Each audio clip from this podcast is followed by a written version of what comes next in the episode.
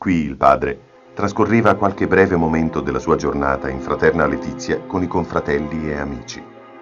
Più spesso vi si ritirava in preghiera. In questo luogo sono state composte dai confratelli le sue spoglie mortali prima di essere esposte in chiesa. Sulla parete di sinistra un cassettone raccoglie alcuni effetti personali che in origine si trovavano all'interno della cella.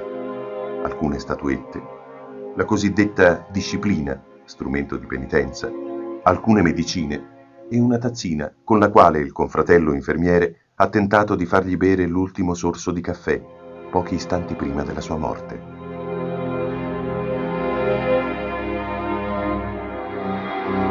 Al lato del cassettone il calendario originale del 1968, fermo a quel fatidico 23 settembre, e sotto la seggiola di Vimini dove soleva sedere Padre Pio, con la corona del rosario tra le mani.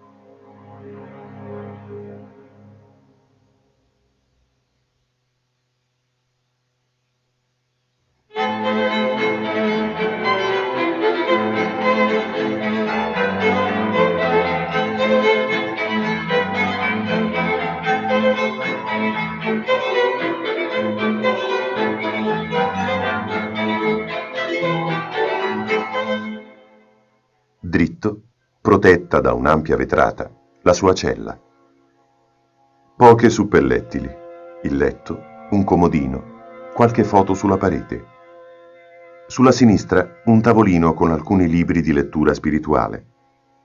Alcuni effetti personali, dei mezzi guanti, una piccola teca con alcune crosticine delle stimmate, una pezzuola usata per la piaga del costato e delle calze bianche ancora macchiate di sangue.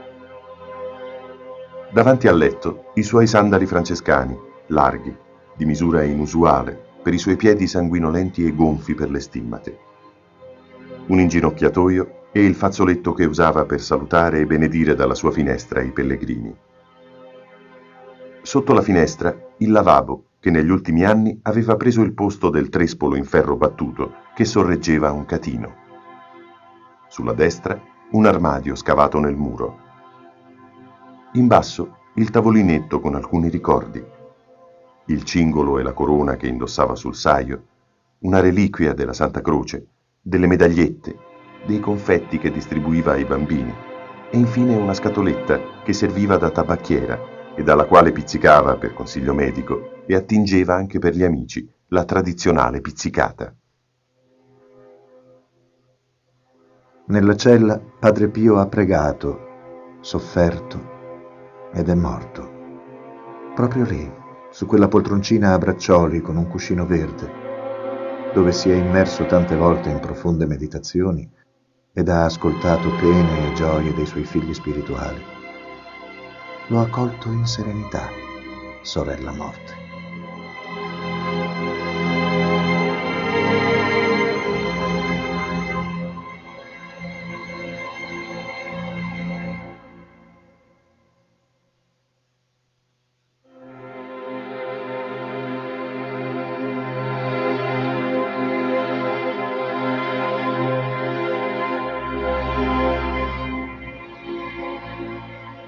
Quante volte l'umile francescano ha percorso il corridoio che dalla sua cella, voltando a sinistra, immette nella sala San Francesco, luogo di vivi ricordi per coloro che hanno avuto la possibilità di avvicinare di persona Padre Pio, facendo ala al suo passaggio. A quei tempi solo gli uomini potevano salire fin quassù. Prima e dopo le funzioni, il padre attraversava la piccola saletta, benedicendo i presenti, ed era possibile avvicinarlo, scambiare qualche parola baciargli la mano. Una piccola folla di uomini lo attendeva anche nella sacrestia nuova, posta a un piano più in basso attraverso una scalinata che il padre percorreva più volte al giorno. Verso gli ultimi anni della sua vita, i suoi acciacchi, l'età, le continue sofferenze lo costringevano a servirsi sovente di una sedia a rotelle e usare l'ascensore. Nella sacrestia nuova si preparava per la celebrazione della Santa Messa, faceva il ringraziamento e qualche volta confessava ai ragazzi. Ma senza alcun dubbio è la vecchia sacrestia a esercitare un fascino superiore. Qui sono avvenuti grandi prodigi. Migliaia di persone lo hanno conosciuto e in confessione hanno respirato il mistero e assaporato il profumo dell'infinito. Hanno cambiato vita. Una sedia e uno scarno inginocchiatoio per le confessioni degli uomini. Qui si conservano ancora i due antichi confessionali che in tempi diversi erano posti nella vecchia chiesina e dai quali Padre Pio impartiva il sacramento della penitenza alle donne. La vecchia sacrestia non ha suppellettili di grande valore artistico, ma un'atmosfera profondamente sacra. Dalle porticine laterali, Padre Pio faceva il suo viaggio quotidiano dall'umano al divino. Oltrepassando quella soglia, attraversava le porte dello spirito per poter giungere all'altare.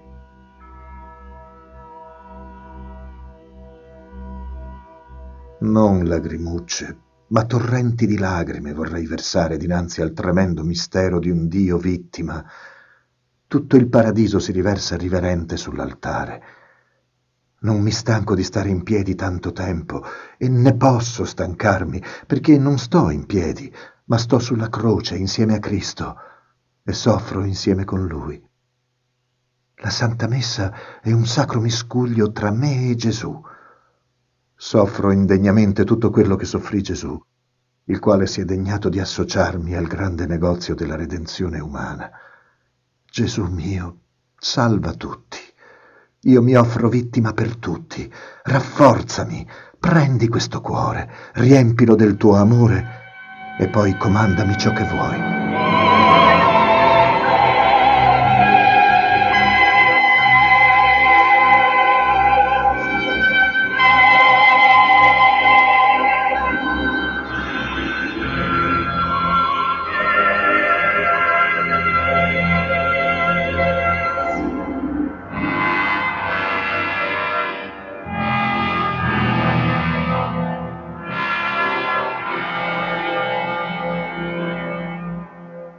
Quarant'anni trascorsi tra questi altari. L'altare San Francesco, l'altare dell'Immacolata, l'altare maggiore. Nell'ala del convento rimasta chiusa ai pellegrini, il Sacellum Privatum, una cappellina dove Padre Pio ha celebrato la messa negli anni della sua segregazione forzata. Per ordine del Santo Uffizio, dal giugno 1931 al luglio 1933 non può farsi vedere in pubblico, confessare e amministrare sacramenti. Può solo celebrare la Santa Messa in privato, in questa cappella interna del convento. Due anni in cui persevera nella solitudine, preghiera e sofferenza. La sua messa durava fino a cinque ore. Proprio di fronte alla cappellina, la cella numero 5, che Padre Pio ha occupato nel primo periodo della sua permanenza a San Giovanni Rotondo, dal 1916 al 1945. Che mistero sublime questa piccola celletta. Qui San Camillo ha trascorso la notte che ha preceduto la sua conversione. Un armadietto, un letto, un comodino, un crocifisso e un quadretto della Vergine attaccato alla parete, una finestra, uno scaffale a muro per i libri, una piccola scrivania con una sedia impagliata. Da qui Padre Pio scrive le numerose lettere ai suoi direttori spirituali e a coloro che egli stesso dirige spiritualmente. I lunghi periodi delle sue frequenti malattie, le lunghe ore di meditazione, le poche ore di riposo, le pochissime di sonno, le sue lotte col maligno, le estasi. Queste mura sono testimoni di strabilianti avvenimenti. Al suo direttore spirituale scrive Quando sarà, o oh mio caro Padre, che Gesù mi consumerà tutto nel suo santo amore? Quando potrò essere consumato tutto dalle fiamme divine? Quando potrò unirmi a Lui strettamente per poter sciogliere un cantico tutto nuovo, il cantico della vittoria? Quando finirà questa lotta interiore tra Satana e la povera anima che tutta vuole essere del suo sposo celeste? La debolezza del mio essere mi fa sudar freddo. Satana, con le sue arti maligne, non si stanca di muovermi guerra e di espugnare la piccola fortezza, col prenderla d'assedio per ogni dove. Insomma, Satana è per me come un potente nemico che, risoluto di espugnare una piazza, non si contenta di assalirla in una cortina o in un bastione, ma tutta, per ogni parte la circonda, in ogni parte la assalta, in ogni parte la tormenta.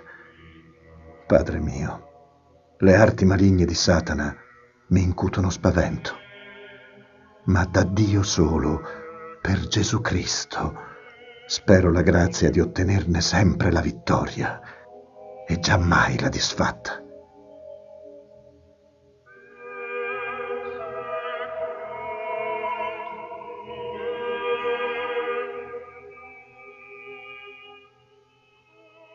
Da questa scrivania, Padre Pio manifesta al suo direttore spirituale pure la singolare esperienza della trasverberazione avvenuta nel coro della chiesetta la sera del 5 agosto 1918, mentre confessava ai ragazzi del seminario. Tutto d'un tratto fui riempito di un estremo terrore alla vista di un personaggio celeste. Teneva in mano una specie di arnese simile ad una lunghissima lamina di ferro, con una punta bene affilata e che sembrava da essa punta che uscisse fuoco. Vedere tutto questo ed osservare detto personaggio scagliare con tutta violenza il suddetto arnese sull'anima fu tutto una cosa sola. A stento emisi un lamento. Mi sentivo morire. Dissi al ragazzo che si fosse ritirato perché mi sentivo male e non mi sentivo più la forza di continuare.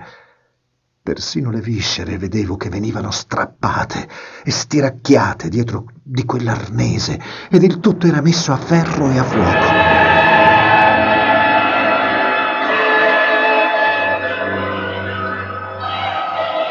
Da quel giorno qua io sono stato ferito a morte.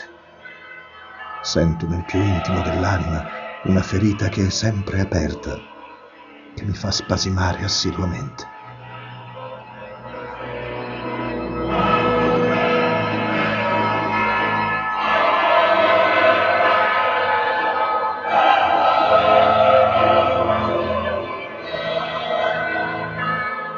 Riprendiamo il nostro itinerario interrotto alla Sala San Francesco per continuare verso il crocifisso delle stimmate, attraverso una serie di corridoi che costeggiano il lato nord del convento.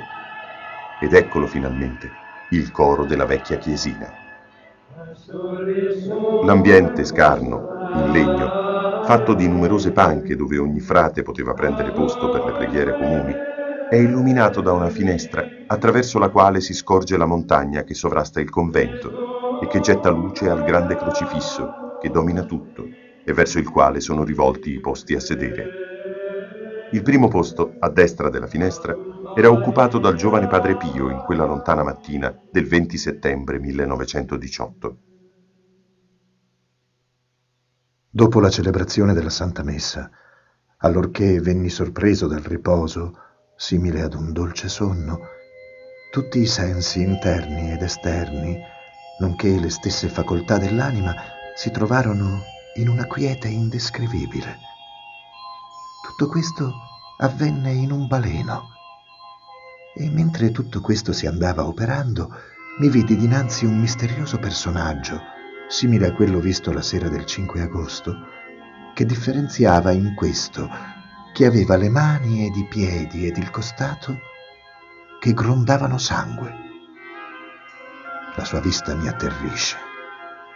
Ciò che sentivo in quell'istante in me non saprei dirvelo.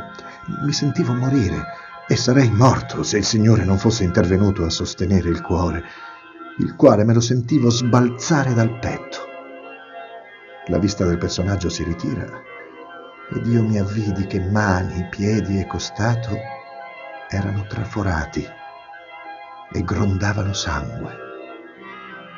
Immaginate lo strazio che sperimentai allora e che vado sperimentando continuamente quasi tutti i giorni. La ferita del cuore gitta assiduamente del sangue, specie dal giovedì sino al sabato.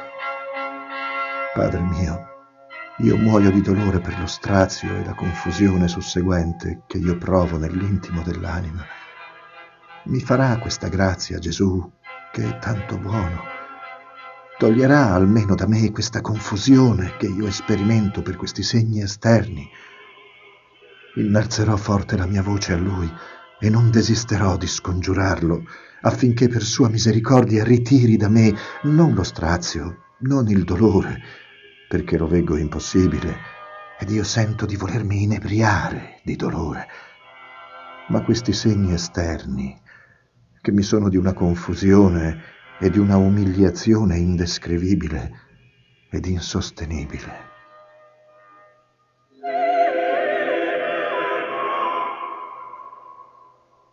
Padre Pio porterà le stimmate per 50 anni.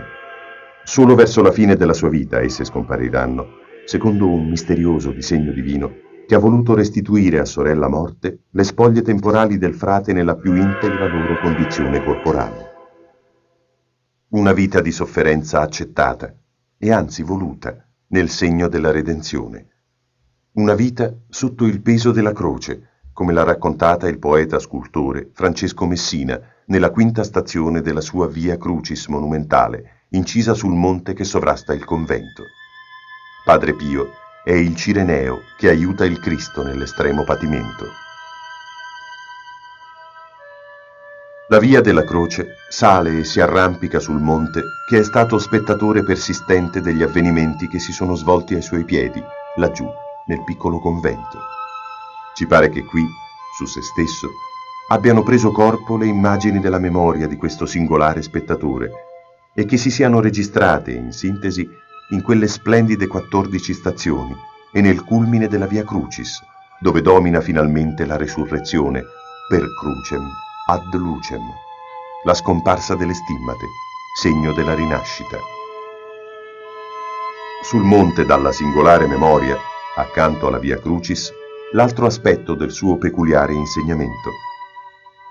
Il frate sofferente, che guariva dai peccati e dalle sofferenze fisiche, volle costruire un'opera di carità dal nome emblematico, Casa Sollievo della Sofferenza.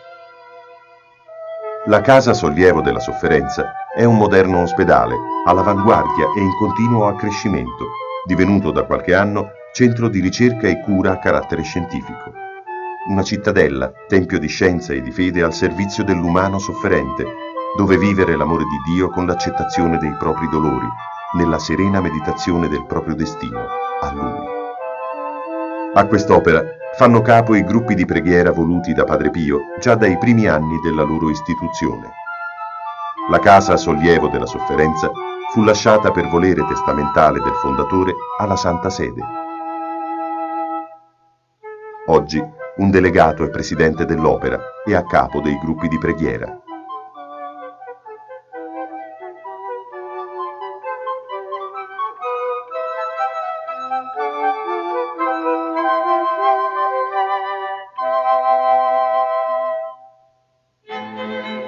Nostro viaggio termina qui, ma resta celata nel mistero la profondità della sua vita e la sua esistenza una rarità avvincente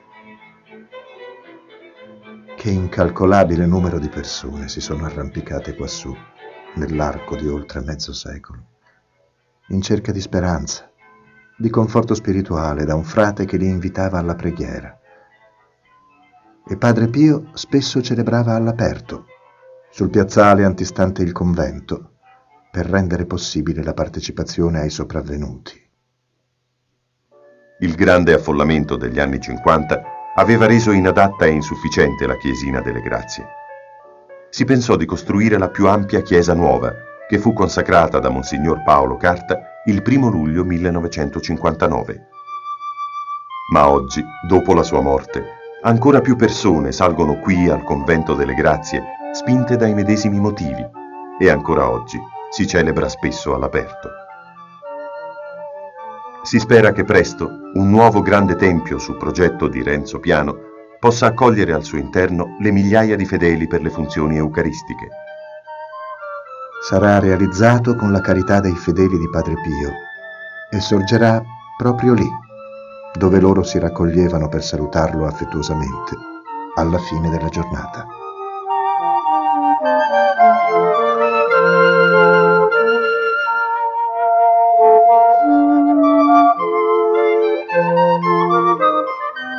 Tutti coloro che vogliono partecipare attivamente alla realizzazione di questo progetto possono inviare le loro offerte sul conto corrente postale numero 189712, intestato a Convento Cappuccini, San Giovanni Rotondo, Foggia. Anche il ricavato di questa audiocassetta sarà interamente devoluto a questo scopo. Partecipa anche tu a questa nuova, indispensabile opera di Padre Pio.